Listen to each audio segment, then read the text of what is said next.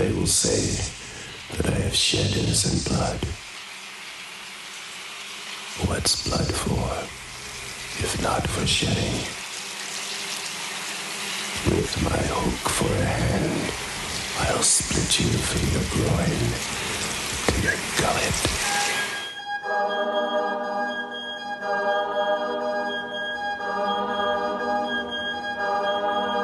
Have you ever heard of Candyman? His right hand is sawn off. He has a hook jammed in the bloody stump. And if you look in the mirror and you say his name five times, he'll appear behind you, breathing down your neck. I can't say nothing, or Candyman will get me. I hear you looking for Candyman, bitch. We're here looking for Candyman, bitch. We hear you looking for Candyman, bitch. We hear you looking for Candyman, bitch. My victim. I am the writing on the wall, the whisper in the classroom. Without these things, I am nothing. So now I must shed innocent blood. No matter what's going wrong, I know one thing that no part of me, no matter how hidden, is capable of that.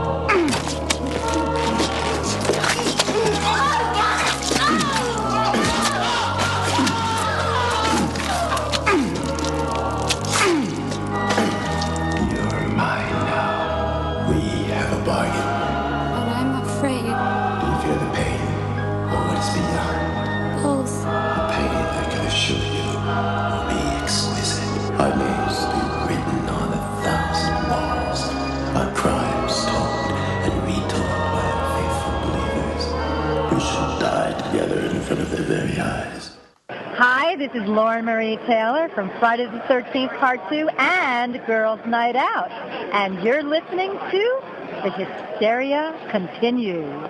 And indeed, you are. Welcome back to The Hysteria Continues, episode 68. And this time we're off to Cabrini Green with Candyman, um, one of Joseph's picks. And uh, we've also, I believe, uh, Joseph's been keeping under wraps, thankfully, but um, uh, another quiz and uh, lots of other stuff, I kind of guess. Um, but we're going to be talking Candyman a little bit later. Um, but without further ado, I shall introduce you to my fellow Sweet Tooths. Joseph, how are you doing? Eric is the Inga of the podcast, the tantrum of the slasher movie quiz. Without these things, he is nothing. So now he must eat chunky Kit Kats. Uh, yes. Well, Eric, what do you say to Yes. The pain is quite exquisite. did I say sorry? Did I say pain? I meant the Twix. Sorry. So you don't like Twix as much as Kit Kats? Um. Well, I'll let you into a little secret. I probably prefer a Twix to a Kit Kat. that? Well, there's probably going to be lots of Candy talk, I think, on Yeah. the podcast. Um, so, Do you know what? Do you know what? Do you know what though? Um, I said Randy Man five times into the mirror, and Joseph appeared behind me. really? Did he hook you? No, Okay. Didn't take you roughly from behind then. no, he was naked though. Gosh. Well, this is what you get on the groin Hysteria to his Continues classiness. utter, utter classiness. um, and Nathan, how are you doing? Hopefully, have you been ravished by anyone from behind recently? No, I still have not said his name five times in the mirror. And I've actually met him in person, and I, I still would prefer not to tempt it. Okay, well, that's fair enough. He's very tall. He is very tall. Yes. Has he got the voice when you speak to him? Yes, is it- Oh, it's pretty much. Well, I don't think it's Well, pretty much of. the same. I mean, you know, I think he did embellish it for Candyman, of course. He doesn't sound like, you know, I mean, he sounded normal. He just had a very deep voice to me. It's like, very nice to meet you. No, it was not like that. Yeah, mine's more of a Dr. Claw. I can't do the Tony Todd thing. Or Tom Waits. Or Tom Waits? yes. Or Toya? oh, um, gee. Ooh, What? Bringing that old chestnut out again. Oh, yes. It's well, a mystery. of course, we know what the um, the other link, don't we? Oh, we do. We we might hear a little bit more of that later. Now, do you know uh, there's a link to uh, cheerleader camp in this movie? Is there? Oh. no. Oh, Did you get the gonna be- link? That uh, link sent to you in the post saying please forward to Justin or something. Yes, I don't know. did. hmm Well, yes, it's going to be one of those shows because we're actually the strange thing is we're actually recording at a different time today. Normally, um, uh, Nathan and Joseph are up at the crack. Um, and me and um, Eric are usually kind of drunk by this point, but actually it's the other way around this time because we well actually it's later in the day. We uh, um, it's much more civilized hour for Nathan and Joseph, but for me and Eric, it's almost bedtime. And also, in a strange quirk of fate, um, normally because I record at the weekend, as this is midweek, I am um, not hungover. So, so I who knows where this show's going to go? It would have been funnier Wow. if you'd have said we, we were up with the cock's Crow. Well, I'm not saying anything. Um, He's not But- that crude. Hey, sure he is. Okay, well, we've got um, the quiz coming up a little bit Yay. later. So, um, and hopefully Inga will keep her knickers on this time, but we shall see. I'm not But wearing we- any knickers. You're not wearing knickers. Well, even at this time of night. No. Okay. Right. Well, let's take things forward um, in a civilized uh, mature manner and talk about a little bit what we've been watching recently. Okay. What about you, Joseph? What you've been watching recently? Well, not a lot. I've been very busy, but I did check um, out Jake Helgren's new movie, Varsity Blood. Uh, he also directed. Well, he didn't direct. He wrote uh, Bloody Homecoming, but he wrote and directed Varsity Blood. And um, I got to be a little honest. I think I preferred uh, Bloody Homecoming a little more because I think uh, Varsity Blood, I didn't really like the characters as much as I did in A Bloody Homecoming, and I I, I like the idea of uh, you know this um, this you know tragic event happening in the past, and then they have this big homecoming dance, and that's when the action takes place. With Varsity Blood. I think he might he may, he may wait a little too long to actually get into the the backstory, and I think that kind of hinders it a little bit. But I mean, overall, there's a lot of great stuff in this in this movie. There's one scene in particular. I, I won't spoil it because I know uh, you and Eric have not seen it yet. But there's a shot in a, in a gymnasium where um, someone's uh, decapitated head ends up in a basketball thing. I, I really did like that.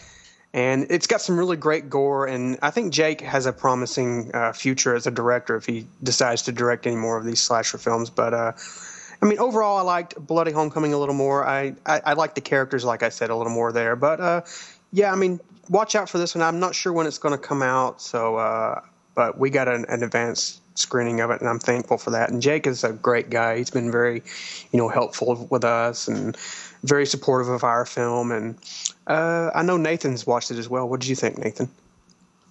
Um, I I liked it. Um, I guess I'm not sure which one I prefer. I think they both have, you know, um, their strong points, and I don't know which one I would, you know, go for. I guess is better than the other because, like I said, I think they both, you know, have really good sequences. I liked in Varsity Blood. There's uh, one character. Uh, I'm horrible with remembering the names, um, but she's the blonde, the cheerleader, the blonde cheerleader. Um, I really liked her character, and she's the one that has the chase scene, I think, in the barn, or she ends up in the barn at, at some point. Yeah, I I remember- really liked remember. her. And part of me was almost rooting that she would end up being the final girl, even though you, you kind of know who the final girl is going to be. Um, but a lot of times in movies, it seems like for me, I always end up hoping somebody else will end up being the, the final character. I don't know why that is. Even with any movie, like My Bloody Valentine, like I would have liked Patty to have been the final girl. It doesn't mean I don't like the movie any less. It just means, you know, I, I don't know. I guess I just end up liking the secondary characters a lot. Um, I was that way with um, Bloody Homecoming. The, the the Nora character, who was kind of the the the snarky goth. I, I Oh, really I wanted loved her, her. to be the survivor. Yeah, but it didn't it didn't hinder you know me liking the film any less or anything like that. Oh, definitely. And and you know, like I think that it's what you know people like Jake have been doing lately. You know, they're making films like you know Jake has Bloody Homecoming and you know Varsity Blood. You know coming out and you know uh, Kevin Sommerfield and Steve Goltz have Don't Go to the Reunion. There's there's just a lot of people out there making like low budget slasher movies where I mean if you can look past the budget, you know they're, they're fun, entertaining movies, and I think people you know should definitely give them a a shot because I mean these are people that are doing it for the love of movies. It's not you know to make a quick buck, you know. And I got more to say about that in a little bit anyway. But yeah, I mean, um, like I said, I liked Varsity Blood, so Cool. you go, Jake. Excellent. Well, I We love um, you, Jake. We love yeah. you. I haven't had a chance to watch it, Jake, and I will do. I want to sit down and do a review for Hysteria Lives, so I want to um, give myself some time. So I will get round to it in the next couple of weeks, and I'll be talking about it on the next show, um, as I'm sure Eric will do too, won't you, Eric? I will indeed.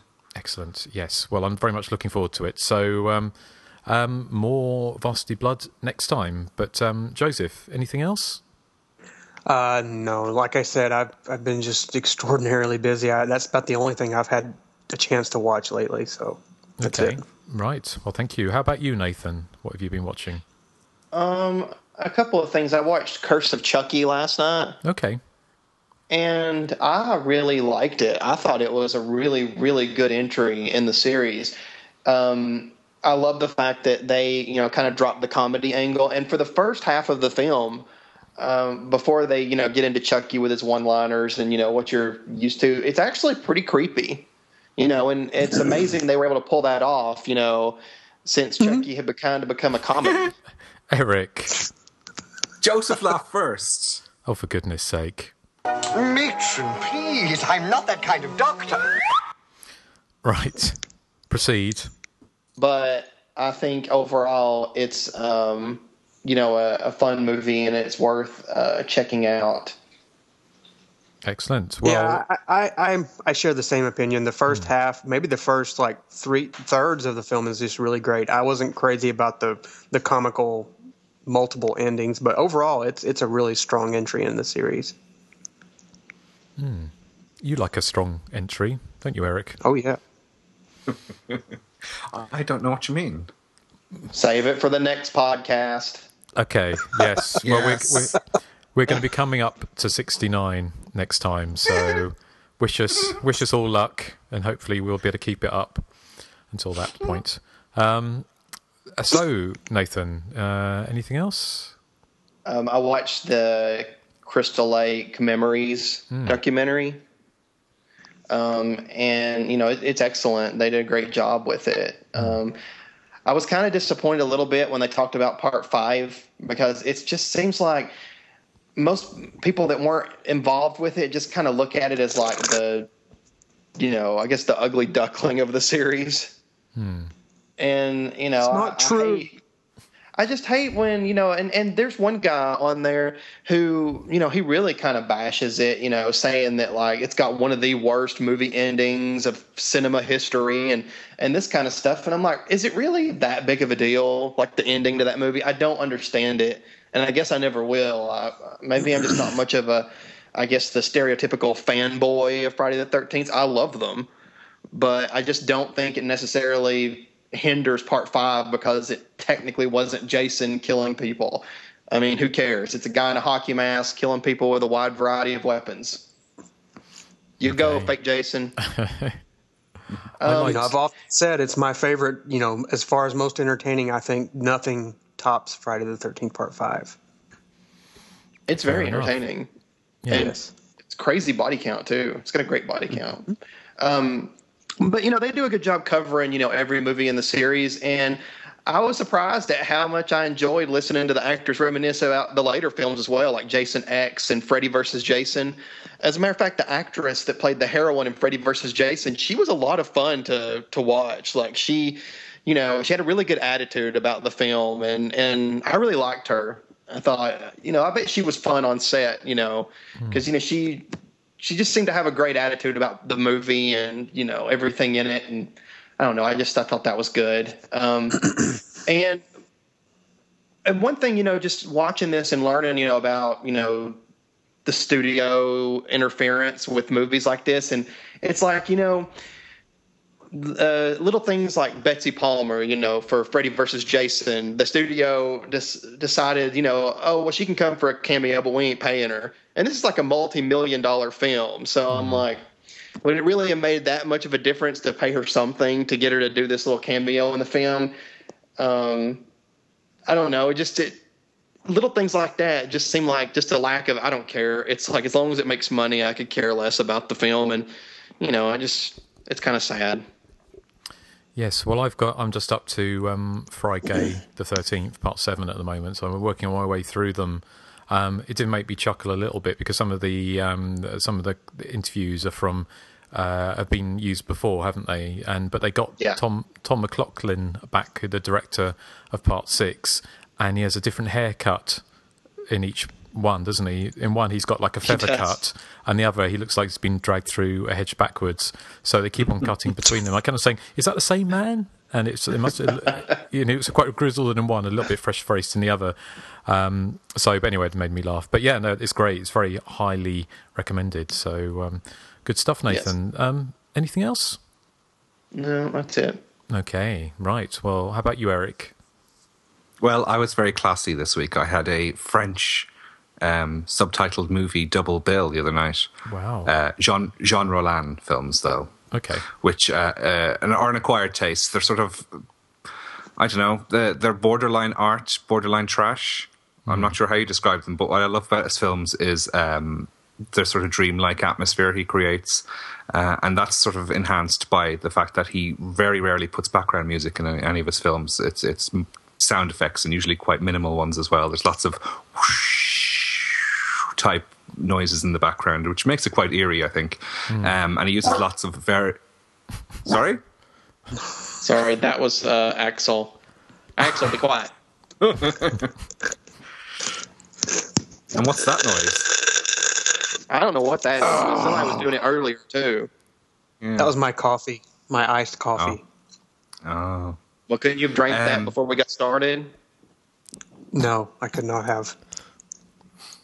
That told you. Yes. Come on, Eric. Yes. Anyway, um, yeah, he the, John Roland uses lots of very very long takes. I mean, he doesn't subscribe to the, to the Michael Bay or Paul W S Anderson theory of keeping a shot only for a nanosecond on screen. Um, the first one I watched was Lips of Blood, which has a hideously uh, unattractive 70s man who looks like he's a member of the Bay City Rollers. Uh, he's obsessed with a childhood in- incident um, where he met a young woman uh, at a strange castle, and he then he decides years later to hunt down um, the location of this castle and to try and find the woman who, as it turns out, to be is a little vampire vixen, um, and she spends a lot of her time in the nip. In fact, it has uh, the climactic scenes of the film. I won't ruin it for you, but it involves lots of full frontal nudity, male and female, and coffins, which um, two of your favorite things, in fact, Justin, nudity and coffins. I think. Oh, of course. Um, yeah. Um, the nudity, the female nudity comes from Annie Belle, who uh, famously, for, for us anyway, appeared in Absurd. She was the woman who got her head shoved into the gas oven Hmm. by um, uh, what's his face, George Eastman.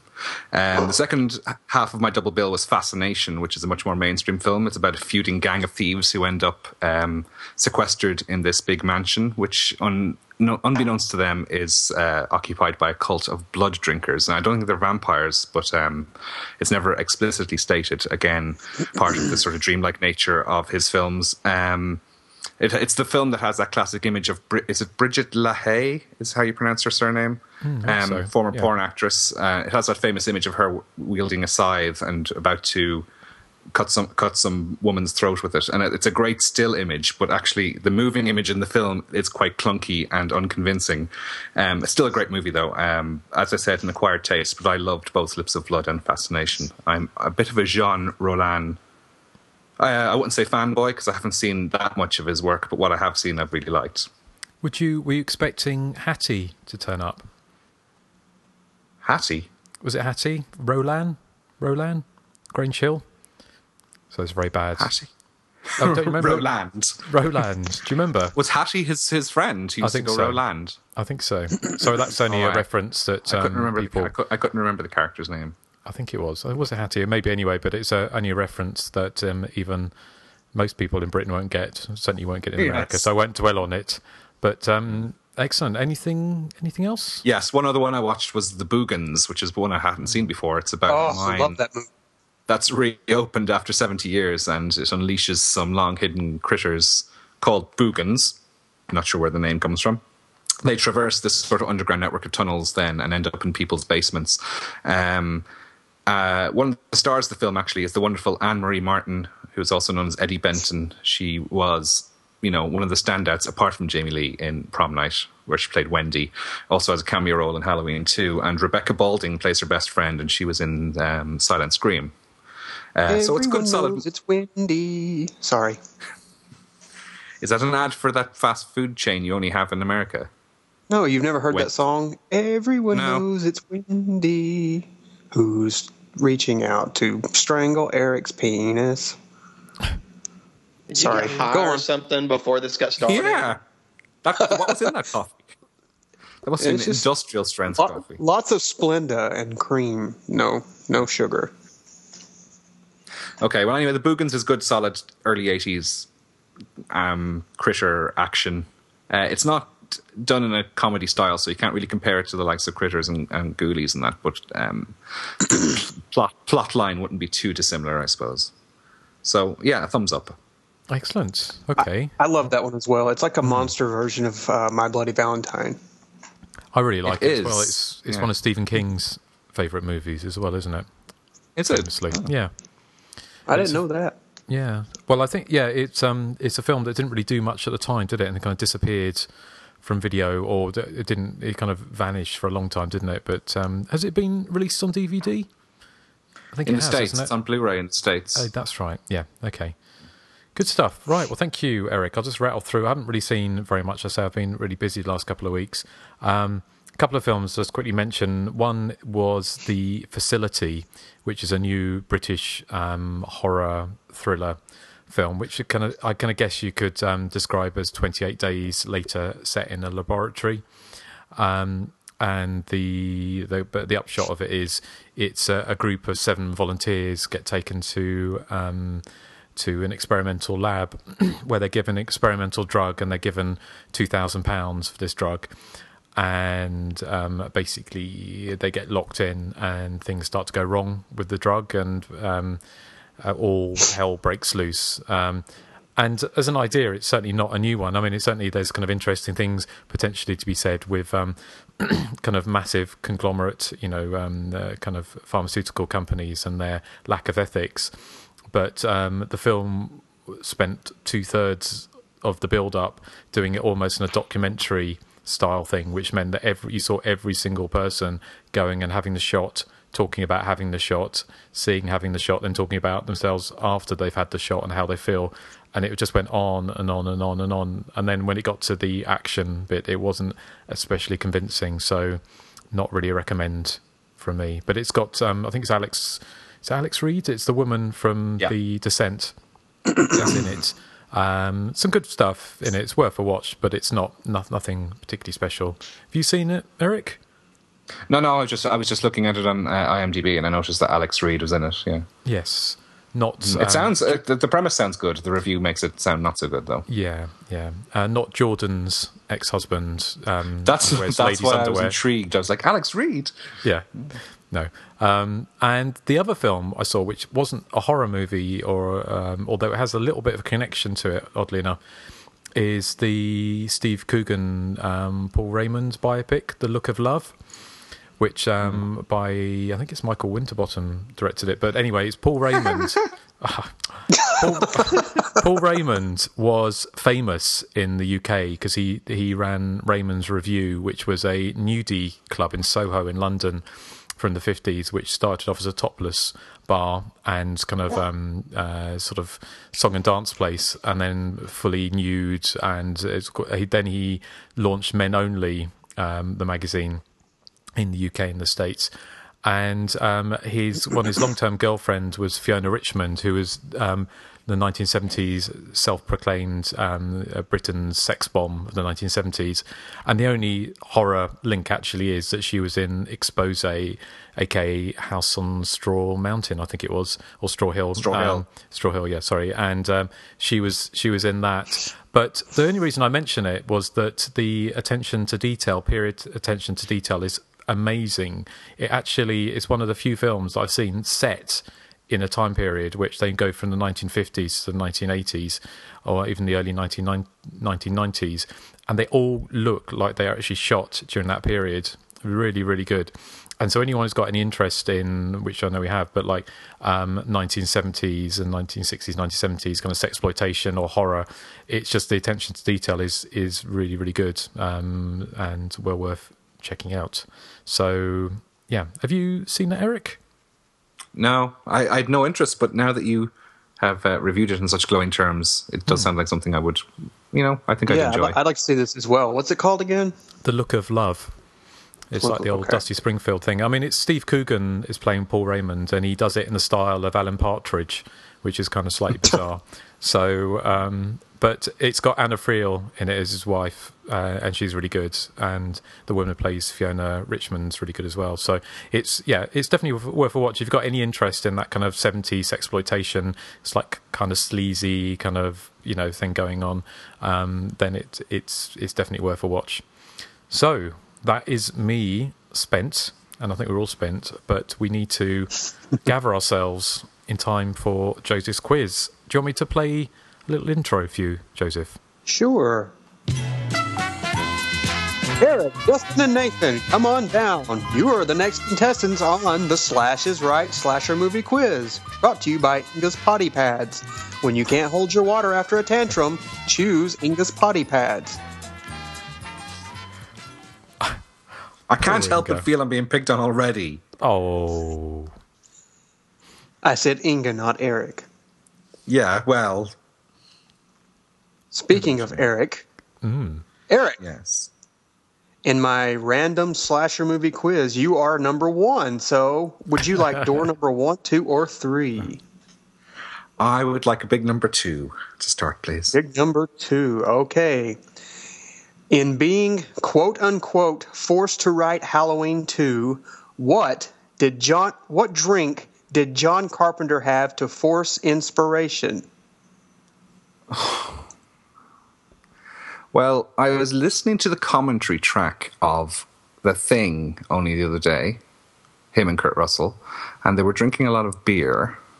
So I'm just going to guess beer. Well, it was a six pack of beer, but yeah, that's that's correct actually. Yay! Eric got a point. I can't well believe done, it. Eric. I know. Don't get I used to it. rule. This is the best quiz ever.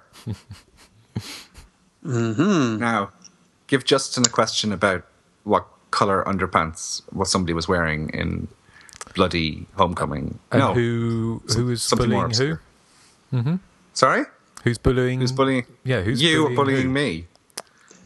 Yeah, right. Okay. I think the listeners at, at home can uh, judge themselves. Anyway, All right. Joseph, Justin. Calm down, calm Yes. down, Inga. Just because you're losing, I hasn't even started, Eric. Okay, Joseph, hit me. Still losing. Uh, Justin, door number. Uh, oh, I didn't mark the door numbers. I just put them on. What? Which door? I chose big number two. Number three, please. All right, that's the list. Okay, number three. All right, Justin. This quote comes from the back of what slasher movie video box? A steel stomach is required to watch the final scenes of mayhem. I recognise recognise that, but um, it could be anything, couldn't it? Because uh, with the back of video boxes, they would say that even if it was uh, driving Miss Daisy. Um, so a steel stomach is. Mm, I'm going to have to take a punt at the Texas Chainsaw Massacre. No, I'm sorry. I'm going to pass this to Nathan. Um, geez, I don't know. Um, a steel stomach. I'm gonna have to say Blood Rage. No, I'm afraid not. Eric? Um, I am going to say something really gore. Oh, pieces. No, I'm afraid you're all wrong. It is Driller Killer. Oh. But say it could I don't even remember that movie. Yeah, caffeine is needed to stay awake till the final scenes of mayhem. That's true. That is true. All right, Nathan, you have door number one. So, what slasher film is also known as The Killer Behind the Mask? Um, Savage Weekend. And that is correct. In round one, Nathan and Eric are tied with one, Justin at zero. Gosh. I would have got the beer. I would have got the other two questions right. Oh, it sounds like somebody's turning into Inga. Ooh, is that Inga I hear? Well, maybe it will be, Eric. What are you going to do about it? Oh, oh, you're getting aggressive now. Ooh, You like that, don't you? a bit. Yeah, okay. Okay, round two. Um, Justin, Yes. door number one, two, or three? I'm going to go for Eric's number two, I think. Number You'd two. like that, wouldn't you? okay. Justin, what slasher movie does this quote belong to? I don't know about splitting up. It's usually not a good idea. Well, it could be one of a couple of hundred, couldn't it? Um, I don't know about splitting up. Um, Hell Night? No, I'm sorry. I'm going to pass this to Nathan. Um, Urban Legends Final Cut. No, afraid not. Eric? Um, what was splitting up? Uh, I'm going to guess Evil Laugh.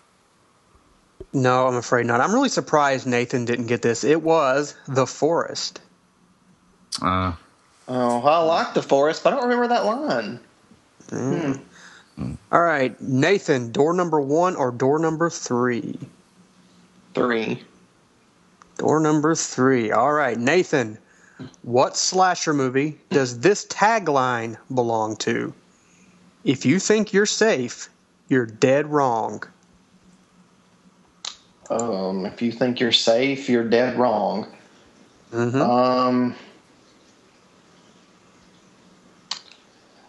Uh, geez, I keep thinking of titles, but then I know their taglines, so I know it's not right. Um.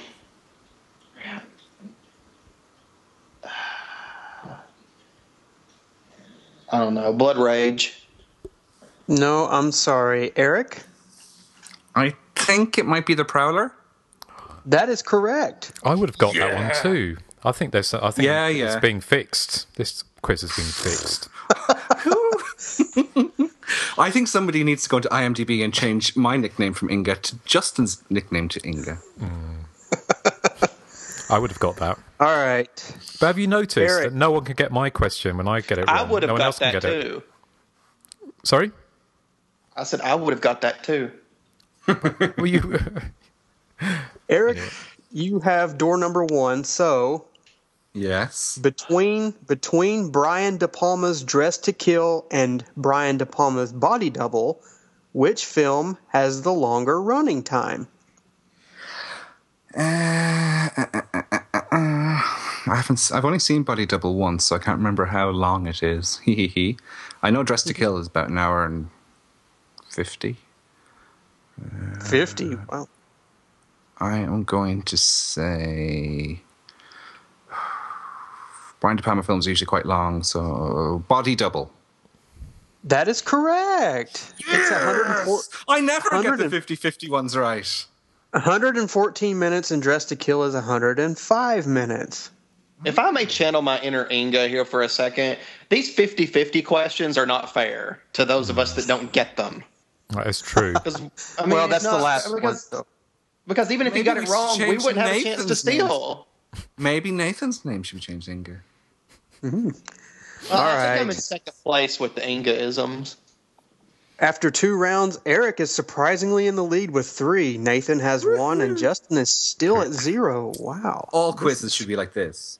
This is not how I expected things to turn out. All right, round three. Uh, who went first last time? Was it Justin? Yeah, It so was. Nathan.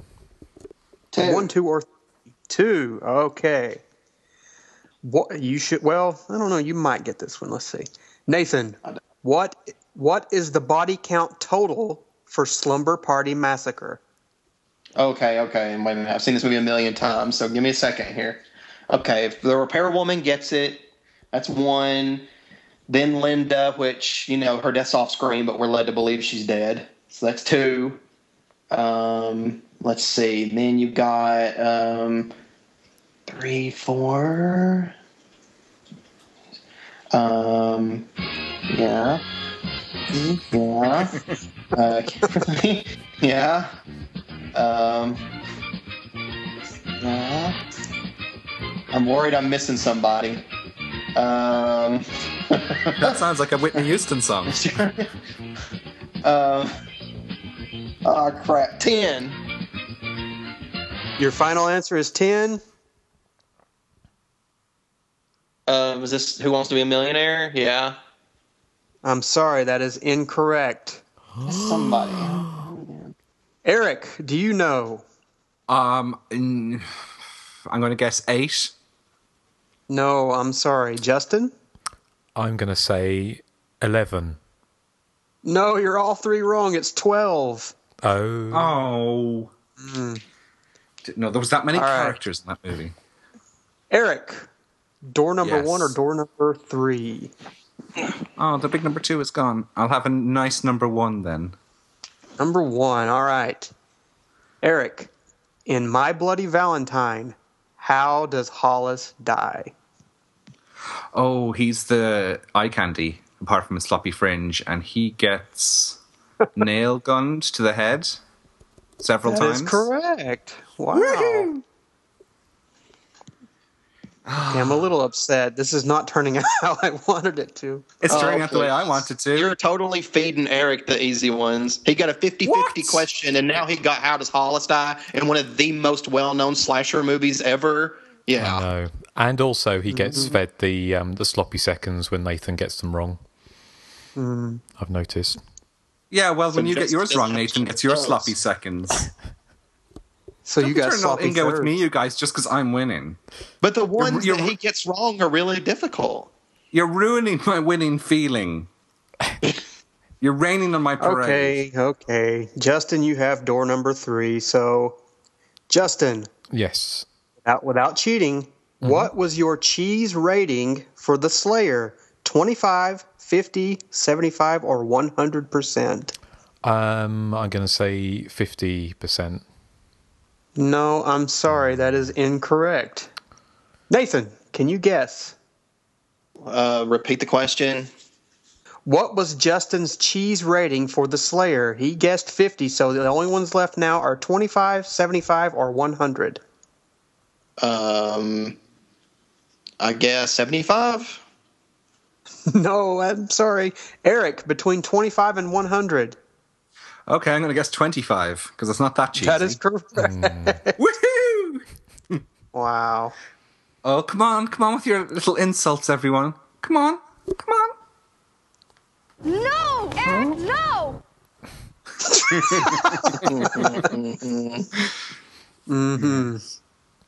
All right, we have two rounds left. Who went first last time? Uh, Nathan, Was it's it me Nathan? first. Yeah. so, Eric, door number one, two, or three? Well, I need another num- big number two, I think, please. Big number two. All right. Eric, what slasher movie does this quote belong to? I've seen enough horror movies to know that any weirdo standing in the middle of the road wearing a mask is never friendly. God, how Oh, easy? That after, is, Yes, that is right. easy. that is that is easy, easy. after watching You Know What Yeah. for the last two Jason weeks. Lives, Friday the 13th, part six. That is correct. Are you ready for Well, your I would have next known that even if I hadn't watched Crystal Lake Memories, I'll have you know. I can't believe Joseph's Wow. gone over to the uh, the green side, the Irish side. Yes, he did.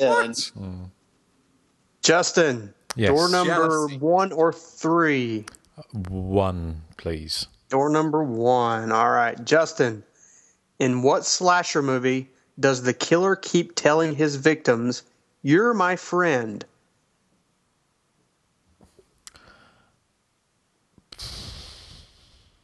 Uh, God, I don't. I don't know. Uh, you're my friend. Mm, I don't know. Is the honest answer. Um, junior. No, I'm sorry. Nathan? I don't know. Maniac. No, sorry. Eric? You're my friend. Uh, do, do, do, do, I'm going to say. Eh, eh, eh. Oh, God. I'm really surprised Nathan didn't get this one. Oh. Is it. I haven't seen the film, but is it unhinged? No, I'm sorry, that's incorrect. It was actually Spine. Oh, I have seen oh. Spine. Oh, but I haven't rewatched it recently, so I don't remember. If you would have just Okay, said who's Nathan. looking for Linda, All right, Nathan, you're left with door number three. So, what slasher movie does this quote belong to? Just give me some sandpaper and lead me to the nursery. evil laugh. Yeah, that is correct. I love that movie. All right, going into the final round, uh, it looks like Eric has won this one already. Eric has six, Nathan has two, and Justin has zero. Zero. Oh, the shame, Justin. The shame. But the, in my defence, in my defence, In what- neither what defence do you neither you or Nathan has been able to answer any of mine either. have you? You know, he's actually I've got a no rec- point. Yeah. I have no recollection of what I've answered. or that is All true. know I, could have. in the I'm not saying I'm not being a bad loser. I'm just saying that um, I think my luck. are. I think my luck. It's it's. It would be different if either of you had been able to answer any of my questions. Does anyone but, know uh, how I change nicknames in IMDb? I wouldn't be so hot on that um, that trigger, Eric. Yeah, because I'm going to be gonna doing a quiz soon, and we might be back to normal then. Yeah. All right. Last round, last chance for Justin to at least redeem himself. Justin, one, two, or three? Two, please. Door number two. All right. Justin, what slasher movie from 1983 has an eight syllable title? Eight syllables. Oh my god. Um, Is it just one word that's eight syllables long? Can't tell you. Slash movie from 1983. 1983. Um, some, God, I don't. Um, sleep, uh, camp. No, it's not sleepaway camp. Um, oh, I don't know. I'm just gonna. I'm just gonna bomb out. I think. Let's try and think of something. Uh. Hmm. I can only think of the ones with like six or something. Um, Friday the Thirteenth Part Three. No, that's, That's 1982, isn't it? Okay. Um, I don't know. I don't know. So okay, I'm going to pass this to Nathan. God, what's something with a long title? From 1983. When did Mountaintop come out? Mountaintop Motel Massacre. That is correct. Oh my God. Well done. All right, Yay, so uh, took uh, second. Nathan, door number one or door number three? One. Door number one it is. All right, Nathan. What cheese rating did Justin give scalps? 25, 50, 75, or 100? 100. No, I'm sorry. Justin, is you are wrong. that movie is 100% cheesy. Eric, I'm going to say 75. that is correct.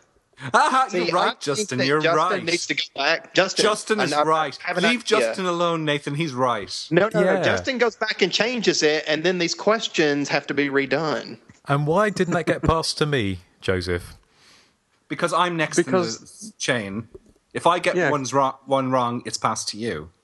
Right. Mm. All right. Uh, Eric, you have door number three left. So, the last question What is the name of the rousing anthem from Fatal Games? Ooh.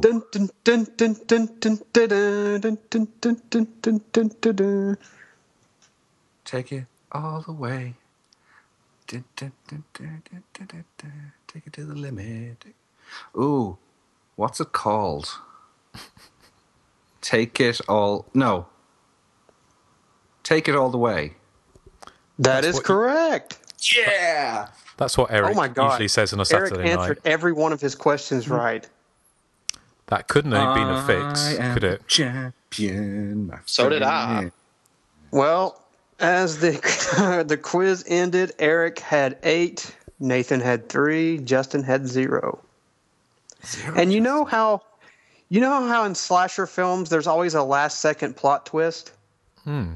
Uh oh. What? Well, I just have to tell you that this was not a quiz at all. It was actually a psychological test to see if Justin would turn into Inga.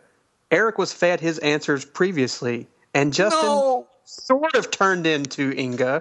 he did. Turn, So technically, technically, Nate- he sort of turned to Inga, and Eric technically didn't win anything. So there you go. Yes. Oh. But yes. Nathan, Oh, that means I won. Nathan turned into Inga. No, that act technically means Nathan sort of won, but it's No, he technically not a quiz. So it was more of a psychological test to see if people's role reversals would happen. No, no, And no. Justin- Nathan won, and that's all that matters. He sort of fell into it, but he he did retain his dignity a little bit. So it was, I guess, it was an okay experiment. Unlike just Eric, and dignity don't go time. together. Shut at you. I promise the next time it will be a regular quiz with no last second plot twist. I thought that that quiz seemed very odd to me. I did as well because I Because kept on. Eric was getting everything right. I mean, did you even miss any What- question? What, what are you insinuating? He only missed stuff that I passed to him that, that you guys. Of them. I got two of the one. Three of the ones past me were right. I got right. What do you mean you got you got three of the ones past you? You got right. Yeah, I wasn't fed those answers and I got them right. Oh, I see. Right. Ones that ones ones that Nathan passed on. But you see, this is kind of like this is like the plot of a slasher movie, isn't it? Because then now I've been, you know, uh, you know, you've you've pulled a trick on me. Now I'm going to come back and kill you all in ten years' time. well, in my defense, Justin, I didn't know about it either, so I should. Well, no. Eric was the only one who knew about it. Well, we knew, didn't And we, you. Nathan? I think we knew there was something going on, didn't we? It was odd. See, this is all more. This is all more psychological. You knew on an unconscious level that something was going on. Yeah, Well, because it's easy to Eric say that in won. Because Eric won, and that just never happens. And so I I knew something must have quiz gone wrong, horribly wrong. And so I, knew there was some kind of freak of nature thing going on. Shut up. See, we always tease Eric that he's the Inga. My ultimate goal here was to see if someone else, mainly Justin, since he's always so civil, would turn into Inga, and he sort of did. Justin's so always so civil. Yeah, he is. He's always Justin's civil. not- He's never. He's got a mouth like a sewer. never- He is. He's never. He never goes over the top. He did a little bit this time, so it was a somewhat success. Yeah. I think it would have been better though if you would have been very obvious with giving Eric like easy questions. I would. lo- I wonder what Justin's reaction would have been then. I would Well, I think most of them were fairly easy. Yeah, but not not like to the like an obvious level. Hmm. Yeah. Well, I always keep my dignity, and that's a lesson that we. Yeah. well, Except Eric when you're drunk learn. and falling down hills. No it. dignity then when you wake up in a ditch with a broken ankle. That was a that was a legitimate accident, Eric. A drunken, legitimate accident. Well, it was still legitimate.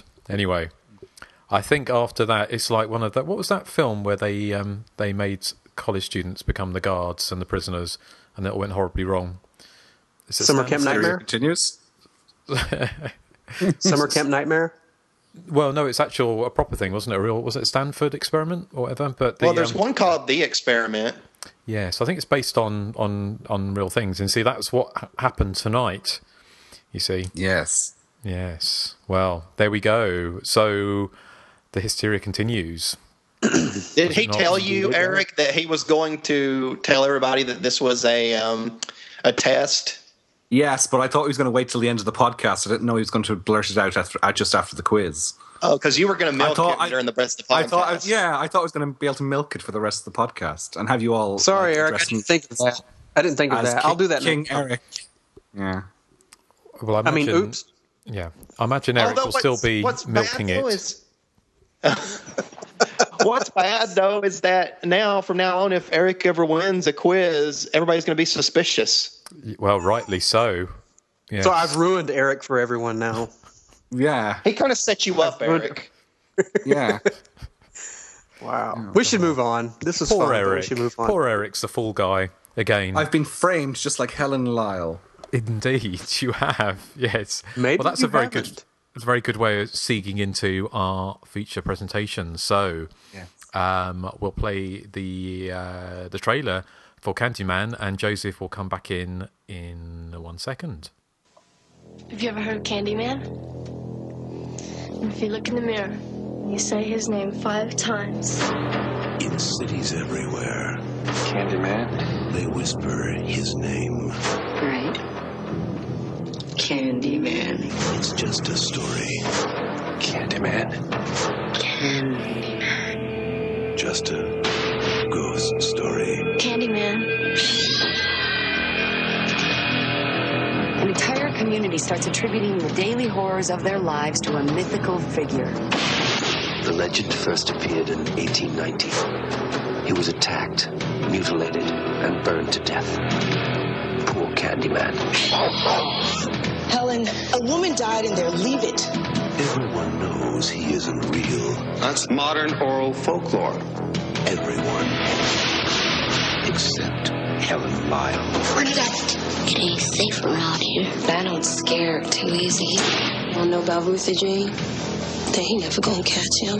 Who? Candyman. Who is that? I came for you. Do I know you? Now she is about to discover Helen? What's behind the mystery. I'm sick. What's behind the legend. Listen, he's under the bed! And most terrifying of all, come with me. What's behind the mirror. He's here.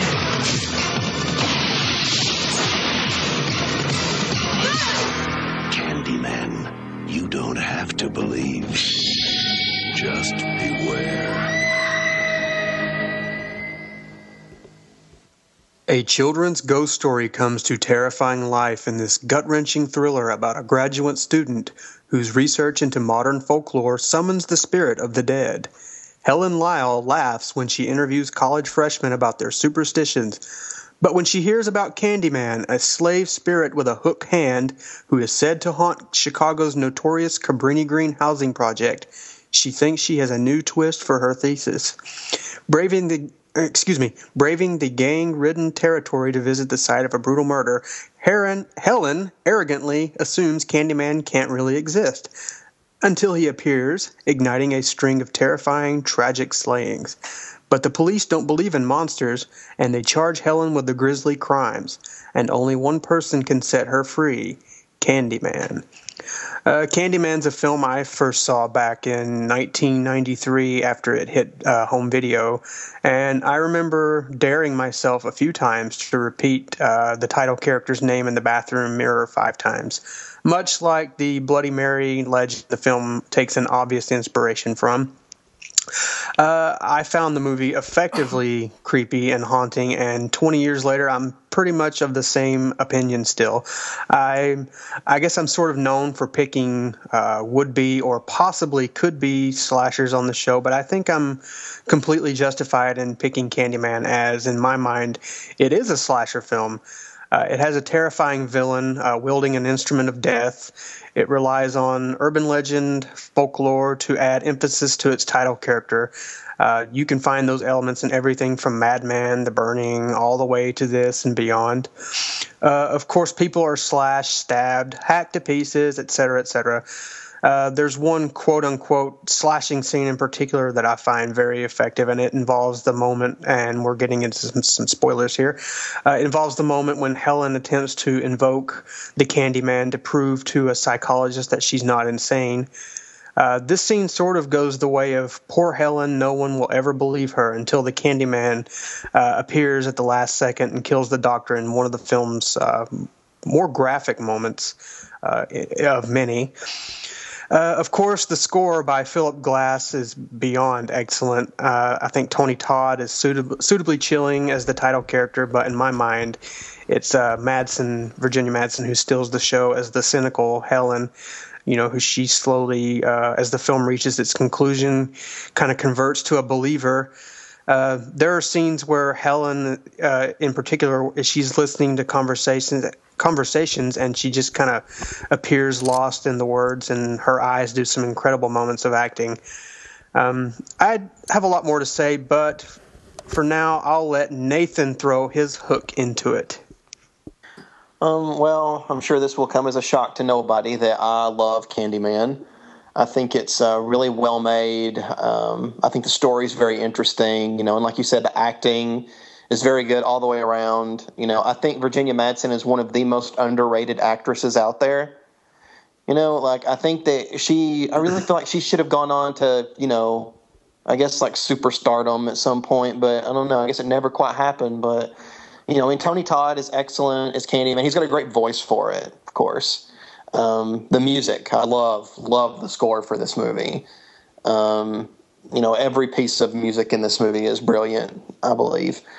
Um, and I'm kind of um, one of the people that I find the first half of Candyman a lot scarier than the last half. Uh, to me, it's just a matter of once you get to know the evil, and you know, uh, it, it, he just kind of loses something for me. Like I thought he was much scarier as the story, and kind of in the shadows, and just hearing about him. I mean, to me, like the scene where he's you know got Helen and is going to kiss her with the bees in his mouth. I mean, that's nowhere near as scary as just hearing the story about Ruthie Jean, like this old lady in this building who hears somebody like coming through her wall to get her. I mean, just hearing that story to me is scarier than anything in the last half of the movie. So, I mean, I guess I'm just more of, you know, what you don't see is scarier than I guess when he's right there that doesn't mean I think the last half of the movie is bad. Like I think it's really good. It just instead of being scary for me, it kind of turns into more like, oh my god, how is Helen going to get out of this? You know, I mean, because the evidence against her is pretty damning, even though she's innocent. Um, and there is one scene I think is scary in the latter half of the movie. It's when Bernadette, her friend, is coming to see her and Candyman's behind the door. I thought that scene was very well done. You know, with the music and with the acting on the part of Tony Todd and the actress that played Bernadette. I can't remember her name, but she was Kasi excellent in that scene. Yes, she Kasi was great in that scene because she kind of has that look on her face, just like it's like your heart's like you know dropped to the floor, and like her face is just kind of shaking slightly, like you know, it's just kind of a look of like shock and you know, oh god, I'm about to get it um, with that hook. Um, but anyway, yeah, I, I don't want to uh, blab on too long here, but you know, I'm a fan. I like it. Yeah, I would kind of agree with you that the, the storytelling uh, part portion of uh, Candyman's legend is scarier than when Tony Todd shows up. That's not a knock against Tony. I think no, not you know, at all. With, uh, with the work with the work he's given, and you know he does have to talk a lot. I think he you know he makes the best of it, and he he really is good. But uh, Eric, what about you?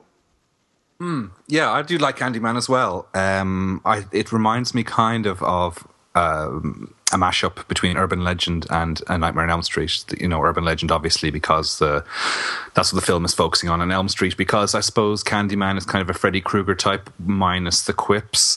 Um, I saw this in 19, yeah, 1992 when it came out in the cinemas, and then I saw it on VHS maybe six months later. And so this is the first time revisiting the film in 20 years. Um, I don't know. Don't know why I've never. I've, I bought the VH or the DVD when you mentioned we are going to be um, uh, reviewing it for an upcoming show. Uh, and yeah, I, I just don't understand why I've never gone back to the film in 20 years because it, it is actually really, really good. I mean, it does look quite it looks very ni- early 90s the, the, whole look of the film and the hair and the fashions and everything so it has kind of a dated look but that's not something I, I have a quibble with to be honest you know me and my outdated fashions I do love them um, I'm not one thing I'm not enthused about with most Clive Barker adaptations or Clive Barker scripts is the elaborate soliloquies that the villains do. It's a problem I find with the Hellraiser series as well. Um, the I just they they they work fine on the printed page in his in his short stories and his novels, all that type of stuff works. But when they're said out loud, it comes across as slightly pretentious when spoken on screen. Um, you know, it's not a huge problem, and it does. It certainly raises the film above the likes of well, whatever it was in competition with back in 1992. I don't know, something like Jason Goes to Hell might have been out around that time as well. So it's certainly uh, script wise is a notch above that. It just I find the elaborate Candyman, you know, monologues a bit uh, cringy at times. Um, I'm probably the only one who thinks that though. But I mean, on no. the flip side of that, no, you think that as well, Nathan? Yeah. Uh, I kind of agree with you, and I really hate to say it because I love the movie so much, but some of the lines that you know that Candyman has to say, they come across kind of hokey. Mm, that's what I think as well. Although he's, like, he does. I would agree. I would agree, but I think Todd really does. He, he yeah, you know, yeah. To me, he it. saves it. He saves like he does, some hokey He's dialogue. a very good actor, and yeah, he's a very good actor, and he has an amazing that amazing deep voice. Uh, which may have some kind of audio processing put on it. I'm not sure, but um, yeah, it is really, really good. And I mean, on the flip side of that, you have really, really cheesy dialogue, like the famous "I hear you're looking for Candyman, bitch," and uh, also there's also a great line which is actually in the short story as well, where I think I think anyway, where it says uh, they found it floating in a toilet, which is referring to some dude's severed winky. Um, no, it's a kid. It's a tiny little kid. I think. Mm, They're referring yeah. to in the film, yeah. Yeah, mm. can't fix that. Yeah, yeah, but it, but it's but it's it, but it's a, it's a winkle that's cut off, and, and they said they yeah. found it floating in the toilet. Um, I also uh, a film I find sort of blackly comic as well is where um, Helen is, is sort of trying to defend herself from Anne Marie with the meat cleaver. Um, after her first encounter with Candyman, and the police walk in just at the wrong moment, and she's wielding the meat cleaver, and she has a sort of look of, "Oh, this isn't what it looks like" on her face, which I thought was kind of funny.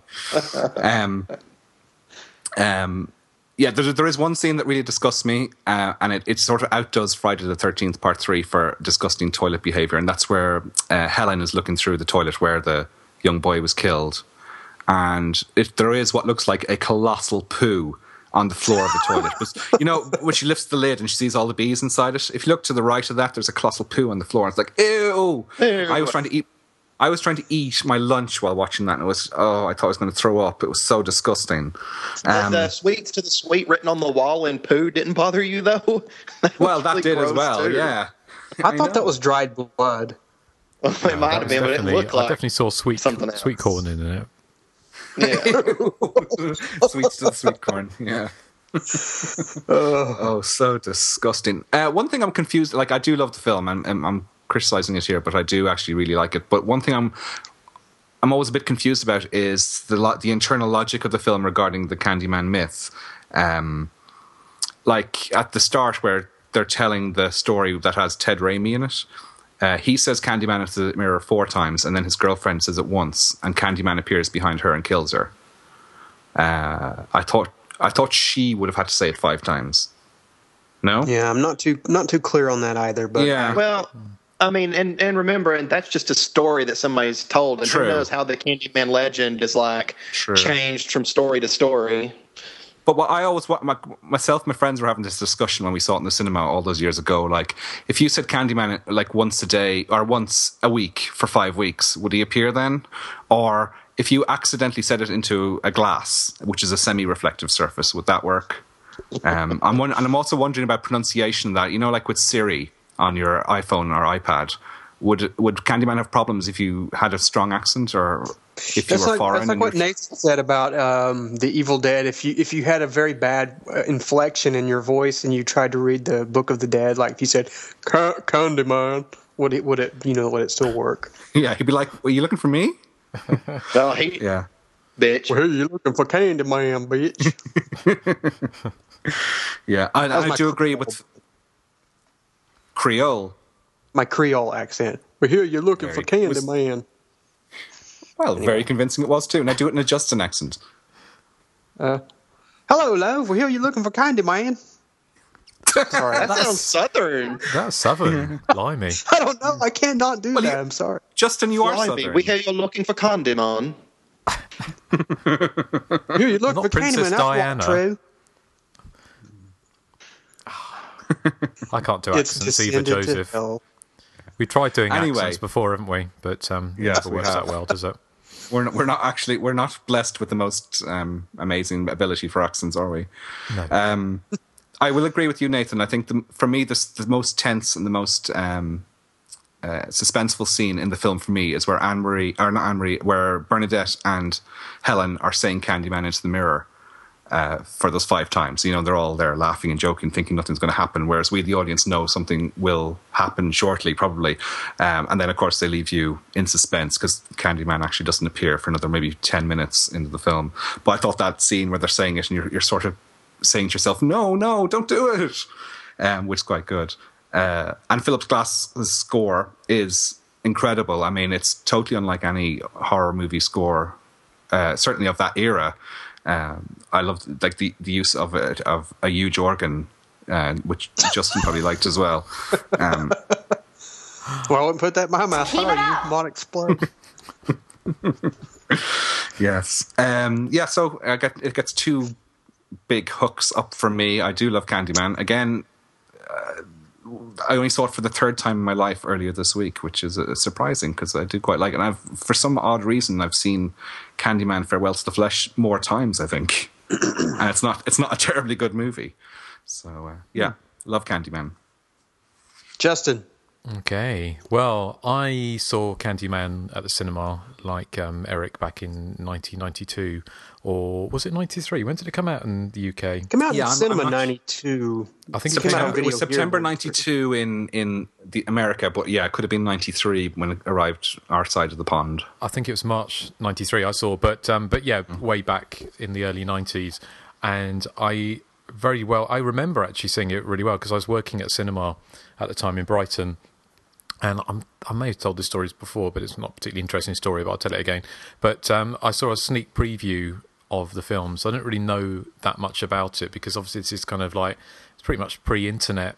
Um, so there wasn't that kind of buzz. It was just things you would read in Shivers magazine or whatever. So um, there's little tidbits you'd hear. But anyway, I saw it in a very empty cinema because it was only, I think it was a lunchtime showing and it was a it's a press showing, so it was only going to be a few people in there and. Um, and uh, the best friend of one of the women who managed the cinema went in to wait for her, and she watched it. And I remember when she came out, and she was completely ashen.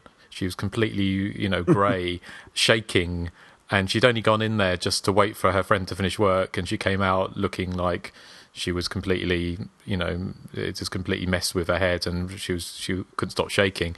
But I remember there were there were bits in the film, watching it on the massive great screen, that actually had a really um, that kind of the, the, you get quite rarely in films where you actually feel that real frisson of, of fear or something almost becomes other you know becomes so so scary that actually kind of it goes into a kind of almost different place. And i remember that with candyman one of the especially the scene where helen wakes up covered in blood in the cabrini green and that kind of the whole thing of not knowing why she's there and the audience sharing in her complete panic and not knowing what was going on. Um, and I, I can't help i mean i do love candyman. I, I think it's great but it's one of those films it's strange. I have a real i have a problem with 90s films to some way because 80s and 70s films the fashions and everything like that uh, are appealing to me whereas i still find the 90s looks quite clunky it's it's kind of weird. I know it's a kind of a whole generational thing, and and the '90s are back at the moment, but it's kind of something that's kind of taking a little bit, you know, Helen's turtleneck jumper and all that kind of stuff, and the it just it's something that kind of grates with me. I mean, it shouldn't be an issue, and it's it's only a very minor one, but um, it's it just for as an immersive experience, it kind of took me out of it a little bit. I still think it's a great film. I mean, the, the Philip Glass's score is remarkable. Um, the direction is fantastic. I mean, everything about it's great. Virginia Madsen is is is incredible in it. I think she's is such a um, good heroine or main, you know, main character. She kind of carries the film brilliantly. Um, and it's you know they've got to give it props for being kind of the first urban legends film really haven't we that without candyman there probably would never have been urban legends or or um, what was that awful lovers lane and all those kind of films um, obviously you had film like we covered last time which you know played with urban legends like he knows you're alone but uh, the candyman um, did take that uh, you know that the whole clive barker thing and i think it did did it really well. And I've read The Forbidden in the Books of Blood years and years and years ago, and I don't remember it very well, but I know obviously it was set in Liverpool in in, in England, so it would have been very different um, to the to the film. So I I think it's a great film. Um, it it just didn't quite work as well for me this time as it has in the past, but I think that's also down to um, familiarity. I think sometimes you get a film like Friday Thirteenth Part Three, where you can put it on and it's like putting on a pair of slippers, and you can watch it again and again, again and again. Um, but sometimes films that kind of maybe slightly more intellectually or whatever engaging, um, I think that f- familiarity can sometimes, you know, mean it doesn't quite work as well on repeated viewings. And um, I, I have seen the film quite recently as well, so but but yeah, it's probably one of the best films we've covered on the podcast, certainly. But uh, yeah, just with slight reservations. But I think that says more about me than the film itself. I have. Okay. I did read the. I read the reread the Forbidden this week actually to see how oh, yeah. it compared and uh, it, it's remarkably similar. Uh, I mean, the villain in it is called Candyman for starters, but there is the, the one big difference is there's no um, well, apart from relocation to the states, uh, the big difference is there's no none of this saying it into a mirror five times malarkey that was done for the film. Um, but the rest of the s- script is quite similar, or the rest of the short story is quite similar. Yeah. Okay. Is it is it about somebody doing a, a uh, looking into urban legends?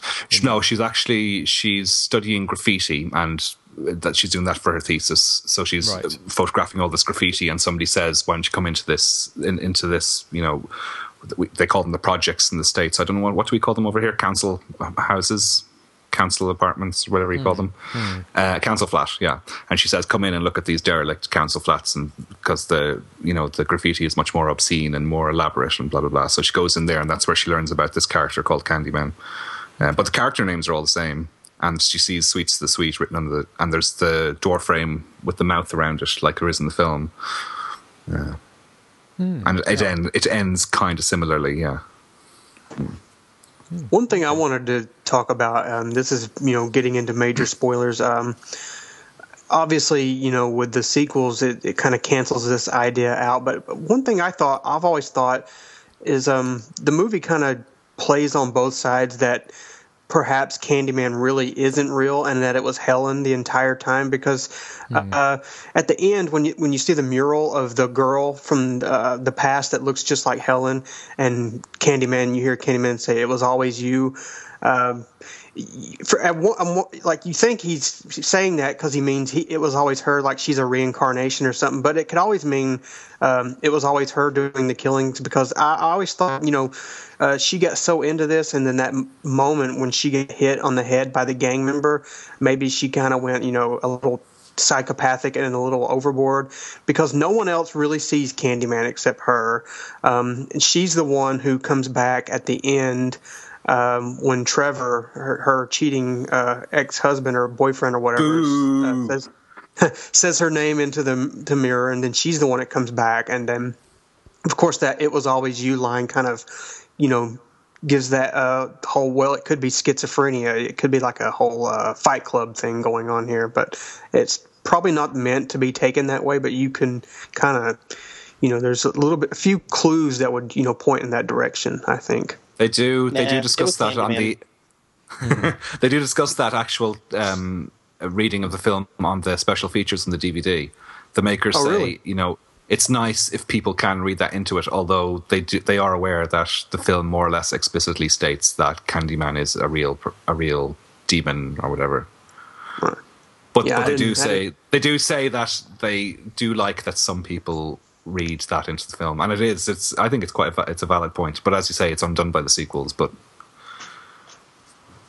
Yeah, see, I, I'd never actually watched the special features, so I had no idea. But I mean, I always, you know, I always you know assumed that Candyman was real. But you know, if you if you look at these little little clues, you can Mm. definitely get a schizophrenia angle out of the film. Well, Virginia Madsen says on the commentary that um, she was talking about that, and she said the only bit in the film where she couldn't, it could, you know, she reason she thinks it was the Candyman was real was the killing of the psychiatrist. She said that her character couldn't have done that because she was strapped Yeah. to a chair. that's the only. yeah. That's the only one. All the others, you could look at it and think, well, this all kind of happens off screen or whatever, and she wakes up and, or you know, she's seeing it through different eyes, and um, uh, but that that was the one she said that made her think that she really hoped that Helen wasn't mad and doing the killing, and it was the the killing of the psychiatrist who don't you recognise him? He was the I can't remember his name now, but he was the bank manager in Drag Me to Hell. Uh, Oh, just- didn't know that. Just younger, yeah, twenty years younger. But um, I didn't notice that either. yeah, but but, uh, but yeah, no, I think it's a, it's an interesting point because I think um, um, the director uh, Bernard Rose was I think quite keen to play with that, wasn't he, throughout the film? Yeah, but he did that whole. I haven't seen his previous film Paperhouse in a long time, but it sort of did the same type of thing, didn't it? Sort of. Mm, I think so. Yeah. Of course, you mentioned that Eric. You mentioned that uh, the boyfriend in the in the story at the beginning is Ted Raimi. I just do not buy him as a tough uh, bad boy. I know, I know. You, when you want bad boy, you pick Ted Raimi. Yeah, right. Mind you, it's like um, Yeah. her, her husband, wasn't it? Xander, is it Xander Oh. Berkeley? Xander Xander Berkeley. Berkeley. Yeah, he was um, Christopher Crawford, wasn't he? In Mommy Dearest. So I didn't really buy him as um, Oh, was he? I didn't as, know as he the was in- adult. I remember. Christopher Crawford. I remember. I remember around around the time of Candyman, I used to go to the cinema quite a lot, and Xander Berkeley was in every other film we'd go see in a small role. He was just so prolific back then. He's always playing like a, a cheating asshole. I mean, I don't think I've ever seen him play a nice guy in anything. The one Mm, thing he I gets thought um, he gets skewered in Terminator Two That's right. to the fridge, doesn't he? Yeah. Yeah. I quite liked his. I thought he's pretty good in this. I thought all the acting was really good, Mm. and I really liked his girlfriend. You know, the the, the slutty little uh, student. Yeah, because I, I, love really, when she turns around and sees Helen walk in. That's such a great reaction, isn't it? starts crying. Yeah, But it's so realistic, isn't it? Because she starts smiling as if like, oh hello, oh my god, oh my god, oh, like that. She's she's smiling. and that and it awful turns color they're painting the apartment. It's I just know. terrible. No wonder. And Helen of course, you get. Xander's immortal line, "Oh, honey, have you done another boo boo?" Yeah, or something like that. yeah. That was um. Now, did um, the fake Candyman was the one that killed Ruthie Jean? Because I just can't imagine they- this older woman, yeah, like calling for the real one. Because the It had to be the detective fake determines determines that when they had him in interrogation, they they determined that he he was the one who killed uh, Ruthie Jean Okay. to spread to spread fear amongst the the project, the Cabrini Green Towers and stuff. because it was all based on um, a real crime thing, not the Candyman thing, but the knocking the um, uh, the bathroom mirror through, wasn't it, to different apartments? Apparently, Bernard Rose was saying that that was actually based on a real account of some Right, murders that mhm. happened, which kind of makes sense. I mean, it's a really clever way of doing it, isn't it? But he was sort of saying, wasn't he? Candyman at the end of the film was saying that. Um, um, that Helen had basically destroyed his disciples. He needed his disciples for him to exist, which is quite a Freddy Krueger style thing as well, isn't yes, it? That's whole what I was thinking. Yeah, he needs Yeah, the that- fear to exist. Yeah. Yeah, and so his disciples were carrying out the Candyman, the killings for him almost, so he was able to exist throughout that or through that. Um, Yeah, that's what they'd said. hmm. Uh, they really messed Helen up too because when it showed her eye after she got attacked, Mm. she looked awful. It, yeah, it was. Ter- what- If, if Candy if Candyman wants to be with Helen so badly, why doesn't he just kill her? Why does he sort of frame her for all this, all these other deaths? I don't I quite think get it's that. more. I think it's more along the lines that he wants, you know, he doesn't want to just be with her. He wants them both to have their own, you know, legends. Because at the end, when he's he's going off, he's like, our names will be whispered into a thousand mirrors and stuff like that. So I think it's more along the lines of, you know, he wants her to have her own kind of legend. Yeah, and I was as well. wondering, I was wondering as well if he wanted her he, like he fucks up her life. Excuse my language. He fucks up her life uh, to such a degree that he's he is the only one she can turn to. So maybe she would actually Yeah. want him then. Mm-hmm. Mm. I do love that um, that scene where she's standing, you know, on the bridge, and you hear he says the line, "They will all desert you" or something. It's quite sad. I thought. Yeah. How do you think she got? One thing that did strike me. How do you think she actually got off the? Um, oh no, she did. That's right. She got off the ledge. How, did she get away from the hospital? Do you think?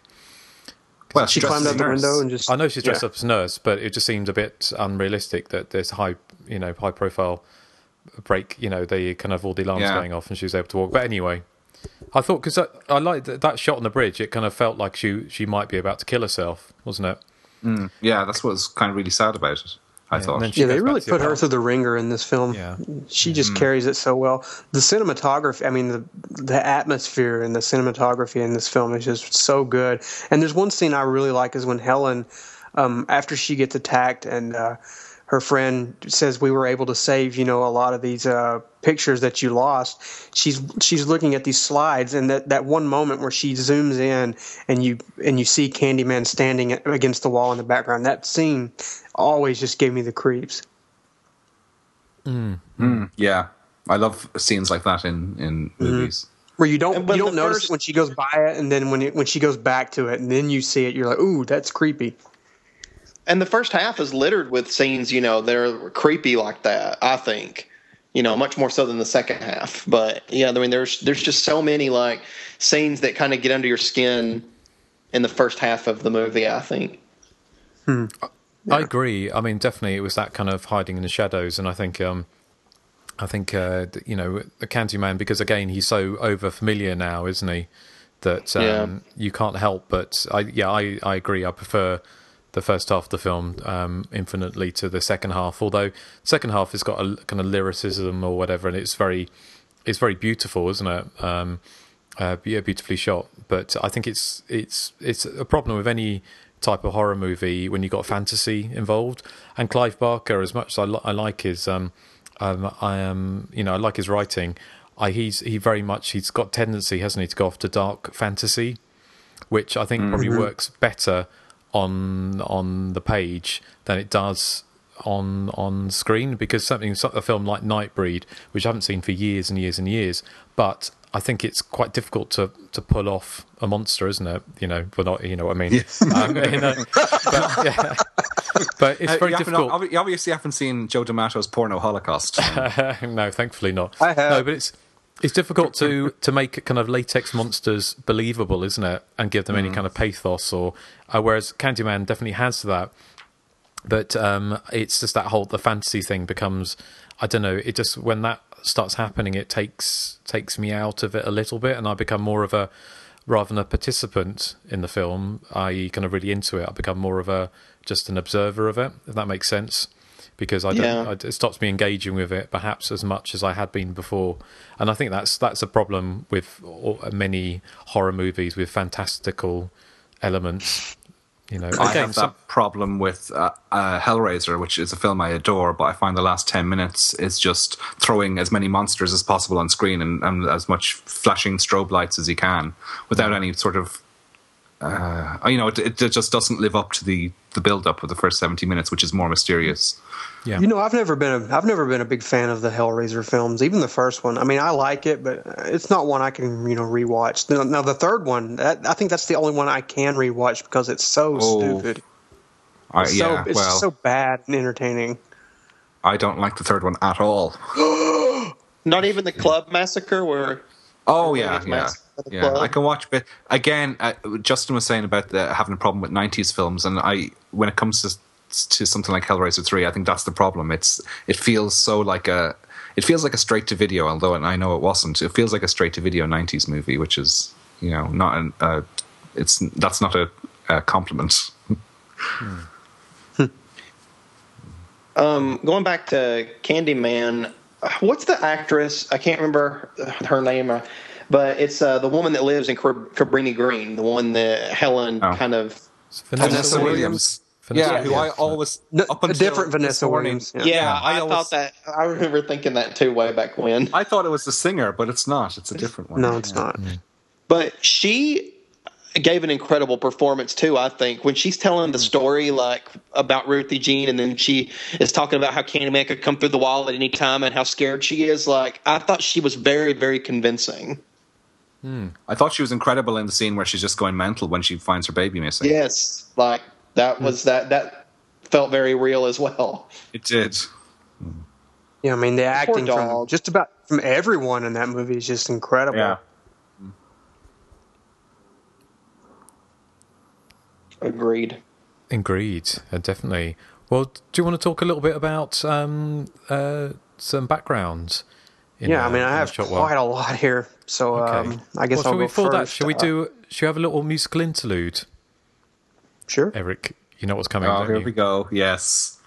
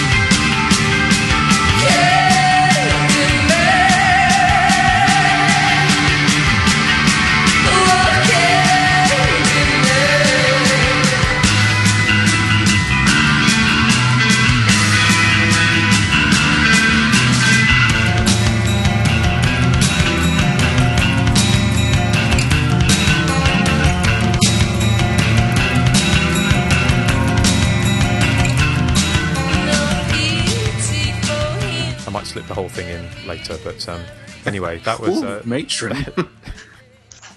that was uh, Siouxsie and the Banshees' Candyman. So, so when when we have there is a slasher movie with a Toyah song in the title, then Eric can do Yeah. that, can't you, Eric? Yeah, well, we could we could put one into this episode because it's a mystery as to whether Candyman is real or not. Okay, right. he's Well, reaching. He's reaching. he's reaching. I'm he's not. reaching. So, sorry, Joseph, you were going to um, regale us with some background. You know, I mean, uh, in the early '90s, my father and my brother, my older brother, they owned a nightclub where a lot of bands would play, and there was a band that played there quite often called Cabrini Green. I just thought I'd mention that. Um, let's see. Uh, a lot of this is taken from the IMDb, so you know some of it may or may not be true. But the budget was estimated at eight million, and uh, at the U.S. box office, it took in a little over twenty-five million. So the film was uh, a, a marginal success. I mean, for the early '90s, that's quite a lot of money. Um, Siskel and Ebert uh, split on this when they reviewed the film. Roger Ebert called it an effective chiller, and Gene Siskel uh, said the setup was quite good, but the last half was much too reliant on blood and gore, and that he thought the title character reminded him too much of a pimp. Which I guess I can kind of see that he's wearing that long coat and he has that big deep voice, and he is a black man, so. Uh, Racists. well, I mean, that's typically what a pimp looks like. I'm sorry. Anyway, um, there's a Guy Fawkes mask hanging next to Helen's bathroom mirror. Uh, Fawkes is an infamous figure in English history, uh, an influence from Clive Barker's original original story, perhaps, who attempted to blow up the English Parliament on November the 5th uh, in 1605. Uh, every year, the British celebrate Guy Fawkes Day by lighting bonfires and burning Fawkes in effigy, just sort of like they do at the end of Candyman, with uh, Helen and Candyman inside the bonfire. Uh, Virginia Madsen claims that she was hypnoti- hypnotized for some of the film scenes, and I'd said this in my intro. She does. Her eyes are so they look like they're hypnotized, and it's some real. Whether she was actually hypnotized or she was acting, it it does have that kind of vibe going. But uh, let's see. Uh, Sweets to the Sweet, which was written on the walls in two areas of Cabrini Green, is actually a line from Shakespeare's Hamlet, apparently. Um, let's see what else. Uh, real bees were actually put into Tony Todd's mouth while they were shooting the climax. He's his only protection was a mouth guard that kept him from uh, having the bees go down his throat. Um, let's see. On the DVD commentary, Alan Poul said that had Virginia Madsen been unavailable, the part of Helen would have most likely gone to the then unknown Sandra Bullock. That might have been kind of weird, but uh, exterior hallway and stairway scenes were actually filmed for a few days in the infamous Cabrini Green housing projects, though the producers had to make a deal with the with the the ruling gang members to put them in the movie as extras to ensure that the the cast and crew safety was uh, intact during filming. Uh, even with this arrangement, a sniper put a bullet through the production van on the last day of filming, though uh, thankfully no one was injured. Um, Philip Glass, who did the score, the amazing score, uh, was asked by director Bernard Rose to compose a score for his Candyman. Uh, Glass accepted and wrote a gothic score for chorus and pipe organ. The final version of the film was a disappointment to Glass, apparently. He felt that he had been manipulated. Um, what was presented to him as a low budget, kind of independent project with creative integrity became, in his opinion, a low budget Hollywood slasher flick. Boo. As a result, Glass uh, withheld his consent for the release of the recordings uh, until around 2001. I guess he kind of relented. Uh, in August, in an August 2011 interview with Cindy Pearlman of the Chicago Sun Times, Tony Todd stated, I'll never forget that I filmed the movie in a building on the south side of Chicago. Building 116, Unit C, he said. That's the Candyman pad. And finally, this is the last bit I have. Apparently, I don't know if this is true or not, but Eddie Murphy was considered for the title role, and that, I don't think that would have worked at all. Ouch. no. Yeah. But that's all I have. Okay. Anyone else? I have two additional things, is all, because you've said everything else I had. Okay, uh, one is that Rus- Rusty Schwimmer plays the the cop who does the strip search in Victoria on uh, Virginia Madsen, uh, and the reason she was cast is that she's Virginia Madsen's best friend, so it meant that she would be more comfortable acting in the scene whilst getting undressed. But uh, Rusty Schwimmer is also in Jason Goes to Hell, which is something I mentioned earlier. She is the she's the diner owner, I think, who gets her face smashed in by Jason, if you remember that scene. Um, and apparently, there was an original ending shot for Candyman where the camera pans through the lair of the Candyman and reveals Helen encased within a beehive. Uh, and then she opens her eyes, but uh, it was never used. And unfortunately, I, I don't think I've ever seen it. Um, it's certainly not on the DVD, but although they do mention it in the commentary track. So uh, that's all I have. Nathan? Just Nathan, do you have anything? Um, uh, Cabrini Green is actually not green. no. wow, that's cool. I don't they think I should can get trust green him because they're uh yeah they're gonna you know mess up the environment. I, I've got something shocking to tell you as well. I forgot to hit Okay. the record button. no, that's not true. I'll just start getting back to the I didn't think So- it would be. um, I do have a couple of bits. Um, you covered a, a I'm lot sure of you do. But, but the um, Clive Barker um, said that the Woof, woof. original what Clive Barker. Woof woof. Oh, Eric. Um, he said the story originated That's by. Um, have you stopped now, Eric? It's like a dad and his son. You have. Okay. Clive Barker said the story, original story, was well um, um, inspired by tales his grandma used to tell him uh, when he was four years old about not going to public toilets because there'll be men there waiting to cut his winky off. so So, which is a lovely thing for grandma to say to a four-year-old, as you can imagine. Uh, he also said that he used to get very angry letters and um, uh, read things from black historians um, criticizing him for exploiting black urban legends until he couldn't take any longer and wrote back to one of them and said, Actually, I wrote the story. Um, and the irony was that the urban legend had grown up around the film, did exactly what urban legends do, and passes into kind of the common sort of myth, mythos or whatever vernacular. And um, and uh, he, so he had to tell them actually he he actually invented it. Um, Bernard Rose said the you know as I, I think Eric you pointed out that it wasn't the mirror wasn't in the short story and he Bernard Rose added that um, and said it was based on the Bloody Mary uh, legend of saying the the name Bloody Mary thirteen times to the mirror, but he decided it was it was that was far too many. And im- imagine at, the- at the end of the film if it, if that if um, Xander Berkeley had to say Helen thirteen times into the into the mirror, it just would have been even more forced than it actually was. It is. It's very five. it's very clunky that bit. Yeah. Yeah, and um, so he changed it to five. Um, Virginia Madsen is a native of Chicago, and she said that um, uh, she was really glad to do the film because it meant it, Bernard Rose really wanted her, but said she was a bit too beautiful for the film. So he made her cut her hair off, which he said she really wanted to do. But he wanted to, to he wanted to fatten her up, make her a bit chunky, and um, she wasn't really keen on that. So what he did was bring pizza to her dressing room, so she would eat it and get a bit fatter. So so he said he, he fattened her up a little bit. Um, with that, he said um, Virginia Madsen was hypnotized. It talks about it on the um, the commentary quite a few times to get that far away look in her eyes. Um, but also um, the uh, Bernadette, the woman played Bernadette, was also hypnotized to, uh, um, as well for that moment when she sees Candyman. And um, but after a while, Virginia Madsen said she was fed up doing it because she completely didn't remember a whole day of filming. So she told him she wouldn't she wouldn't do it anymore. But that kind of gives you that kind of strange, kind of otherworldly feel. Um, the film was released in the US on the 16th of October um, in 1992, uh, just before Halloween, to um, to about 1,500 theaters, and it grossed about 25 million dollars in in all.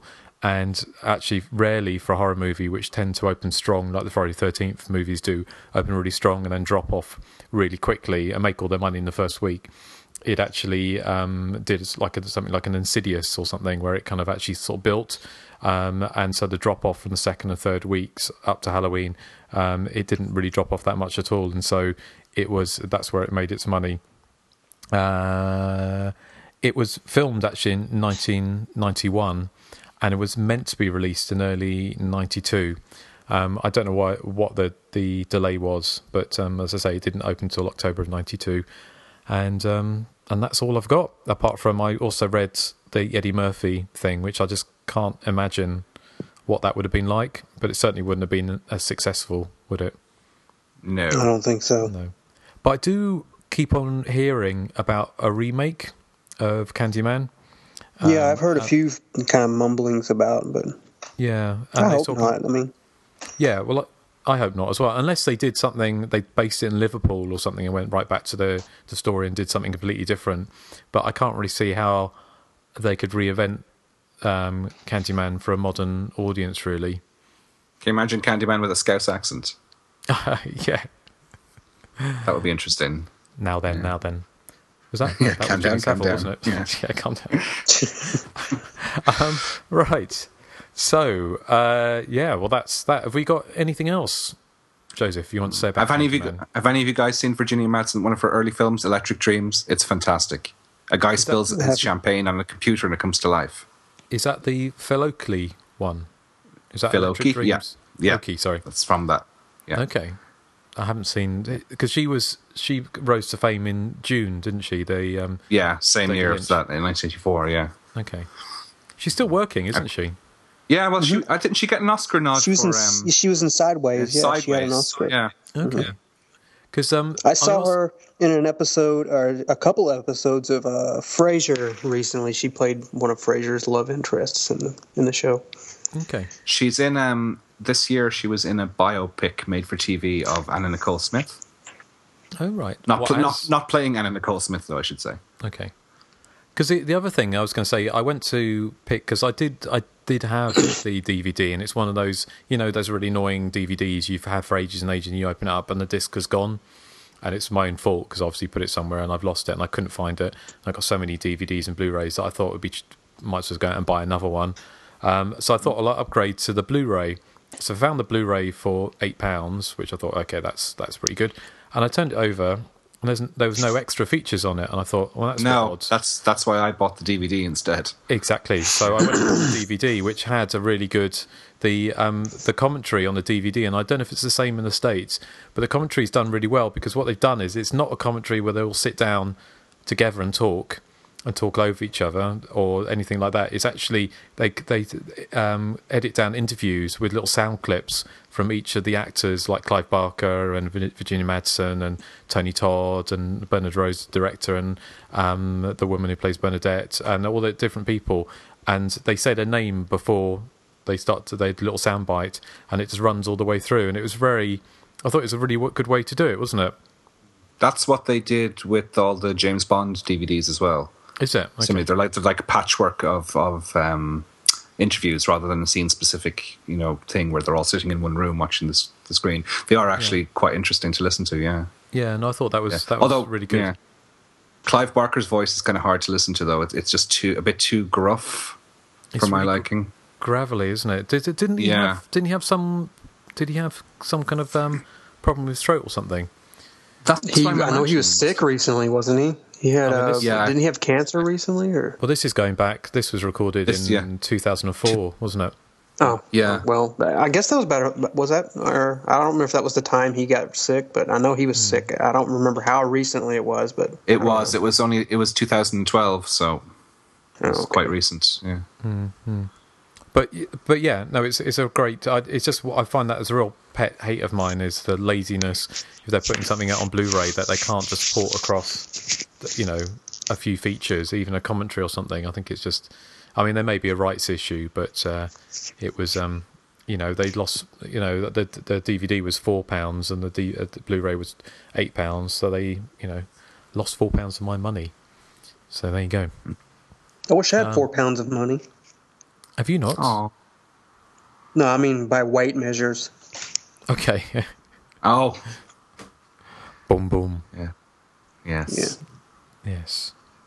Well, have we um have we come to the end of Candyman? Is there anything left to Has say? any of you looked in the mirror and said his name five times? I have.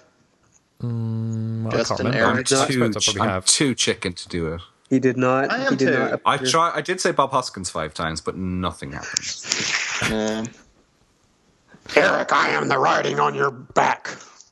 I wish. well, Bob Hoskins is still alive, isn't he? He Just is. about. He's retired from acting. Okay, well, James Gandolfini then. He's passed over to the other side. But he hasn't been passed over long enough. You have to say soprano five. you have to wait a hundred years. Yeah.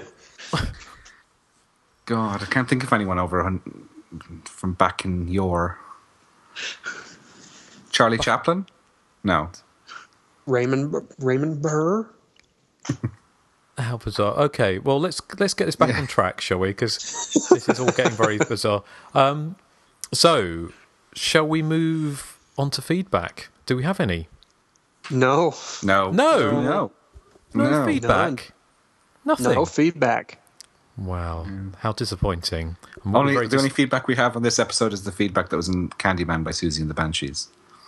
Oh, if there was, if there, no, no, that was that wasn't a slur. Just in because it's a rock song, there's probably some feedback in it. No, Okay. Well, I don't think there was, but um, all right.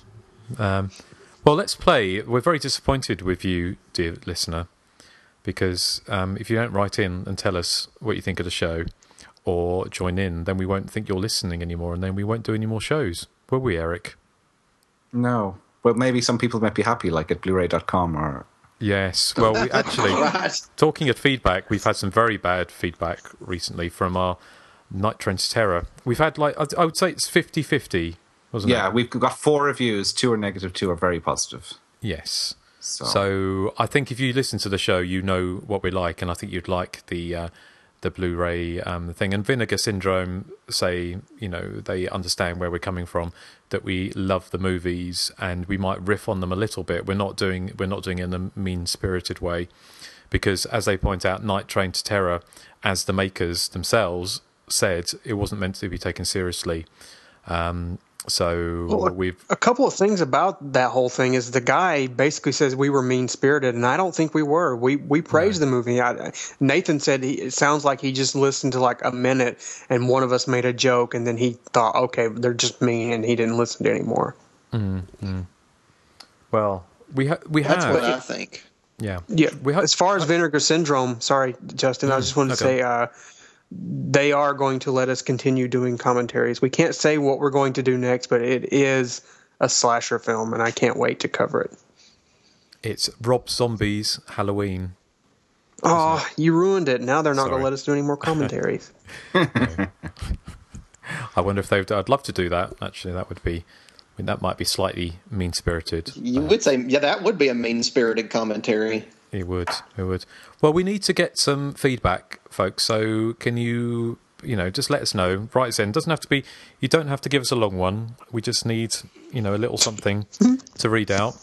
So, Yeah, well, our next our next um, show is going to be a couple of films that people surely have seen. So if they want to write in with their thoughts on the films, we can read them out. Well, we'll we shall come to that in one second, won't we? Um, I shall play the contact details to let you know how to get in contact with the show. Be sure to search for and like us on Facebook. Follow us on Twitter at THC underscore podcast. Our voicemail is 858 233 9281. And you can email us directly at the.hysteria.continues at gmail.com. Okay. And speaking of the next show, that music was very fitting. Yes. Well, who's is it a choice? Is is um? It's a it's a kind of It's a a group collective. collect. Yeah, yes because, Well, it's to tie in with the date coming up. It is. We are, of and course, also, going to be discussing October twenty eighth, part one and part two. Well, Eric, do you want to tell the good folks at home what we're going to do? Are we yes. doing a double well, bill? this time last of- year we did a double bill of Halloween one and two. Uh, we're skipping Halloween three because it's not a slasher, even though we all like it. Uh, so we're going on to Halloween four and five, the Rachel and Jamie years. Yes. So that's going to be a double double bill in time for Halloween. They're playing at the cinema here this year, so I think that's where Yeah. we're going to see them. Is that correct, Nathan? Or Well, probably just you and I will go. I doubt Grant and Grant will go. yeah, for obvious reasons. Yeah, for obvious reasons. Ooh, intrigue. Um, well, we're going to be doing those. Unfortunately, we were we were looking because obviously it's episode sixty nine, and as we said earlier, we were looking for something rude to do. I mean, you can. I can. I guess you add four and five together, you get nine, don't you? But um, that doesn't really cut it. So we'll we'll have to have some kind of um, uh, Unless you're talking about my penis size. what four inches. Four and Well- five is nine. I just had a, gra- a brilliant idea amongst my other brilliant ideas. Um, and it is we can do a quiz on sex scenes in slasher movies. That would be good. Oh. Are you going to be doing it? Or a top three on favorite sex scenes in slasher movies. Ooh. Well, we could do that. Is there enough though? I mean, because a lot of the Oh, sex there's- scenes are. I know there's a lot, but it just seems like most of the sex scenes are like over before they even begin. Really, I already know what my number one would be if we did top three sex sex. I think maybe we should do top three sex scenes, shouldn't we? I think so too. Let's give it a shot. Yeah. or let's making try, let's try. Or making out or any kind of sexual kind of encounter or anything that's a bit do you know what I mean? Yeah, anything. Yeah, that can fall in the that area. Then yeah, Yeah. Okay. So yeah, well that's going to be our top three for next time. So send in yours as well. We'd love to Nathan, you know what my number one is, so do not pick it. fine. Right. okay. Well, uh, that's coming up in time for Halloween in two weeks' time. So I think they, it's unfortunately it's a bit of a short one this week, but um, it's still knocking going to be almost two hours. So actually, with most other podcasts who who barely get above an hour, um, and we are kind of quite epic, aren't we, in what we do? So this is some small relief for some of you out there, I imagine that we're we're going to come in a little bit short this time. But what else can we yeah, say? before we go, before Yes. we go, Mm. uh, Nathan, step forward and say the line. Oh, Nathan. um, oh, sorry. I hear you're looking for Candyman B word. Joseph, step forward and say the line. We hear you looking for Candyman, bitch. Justin, you step forward and say the line. I, I was going to do it in an Irish accent, but I can't. Um, I hear you're looking for Candyman, bitch. Bitch. See your lovely posh accent. Top of the morning. yeah. Top Uh, what the about you, Eric? I hear you're looking for Candyman, bitch. Oh, I think Eric's is my favorite. yeah. Oh, thanks. He said little thanks in a little girly voice. Yeah. That was funny. I'm not So- a girl. Well, I'm not saying you're a girl. I just say you've got a bit of a high pitched voice, like a girl. Um, High pitched Eric. It's just the complete opposite of Tony Todd. Yes. See, yes. that that's an example of what um, No one will Candyman get is. If, if Eddie Murphy was uh, Candyman, that's what it would sound like. Me. Yes. Would have been who was the transsexual hooker? Transsexual hooker. He was um he was caught with. Was it Brown. uh, start with a V, didn't it? was it Veronica Brown or something? Wasn't it? Something like that. I- I- Yeah. But he could have been in Candyman with her. That would have been quite a nice. That'd have been interesting, wouldn't it? It would have But been. I Anyway, don't think it would have been the critical success it I don't to think be. it would have been. No. No. No. So um, Hey, I am the writing on the wall, the whisper in the classroom. oh, That was right. by Eddie Murphy, by the way. Yes, He would have thrown in a lot more blue language as well. I'm sure. he done his laugh. What, like a big goofy smile? It wouldn't have been very Yeah. good, would it? No. no. So, mind you, who It'd be knows like having what it's Pauly be? Shore as Jason. Yeah. Well, it'd probably be, you know, who we're going to get Totally. for the remake. It'll be Justin Bieber and Miley Cyrus. You know, so Yeah. who knows? So we should be careful about what we wish for or what we don't wish for. So, okay, without further ado, because it's now getting towards bedtime here, um, and I've got Yeah. cats scratching at the door. So I'm going to go and look in the mirror and say, well, I don't know what I'm going to say. Jensen Ackles. Jensen Say Ackles Inga five times. five times. Yes. I say Inga. Well, uh, Yeah, well, it- and you will Inga's- appear behind yourself. Inga's already appeared today, but we all know. Anyway, we're we're babbling now. So say goodbye to the good people, and we're going to play out. What are you going to play out with, Joseph? Is it the? This is the credit sequence by uh, Philip Glass from the, the soundtrack. So Excellent. All right. Well, say goodbye. Goodbye. bye. Goodbye. Did you hear that? Echo. Justin, you said it twice. I know. Yeah. If I say it three You said it twice. It's the microphone. It'll appear behind you or something. I don't know. I'm looking behind me. no, I'm all right. Okay. All right. See you later. Bye.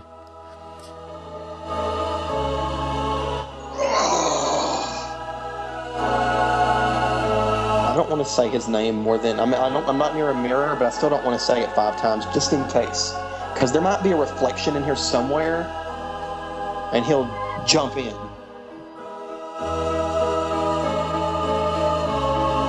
All right, everyone. It's Justin here. Oh, I should call myself Inga. Is that Justin when he's been in Australia for 50 years?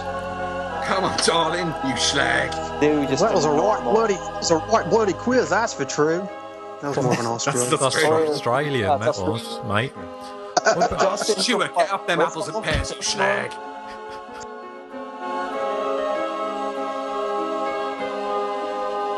So, Eric, uh, do you say top of the morning regularly?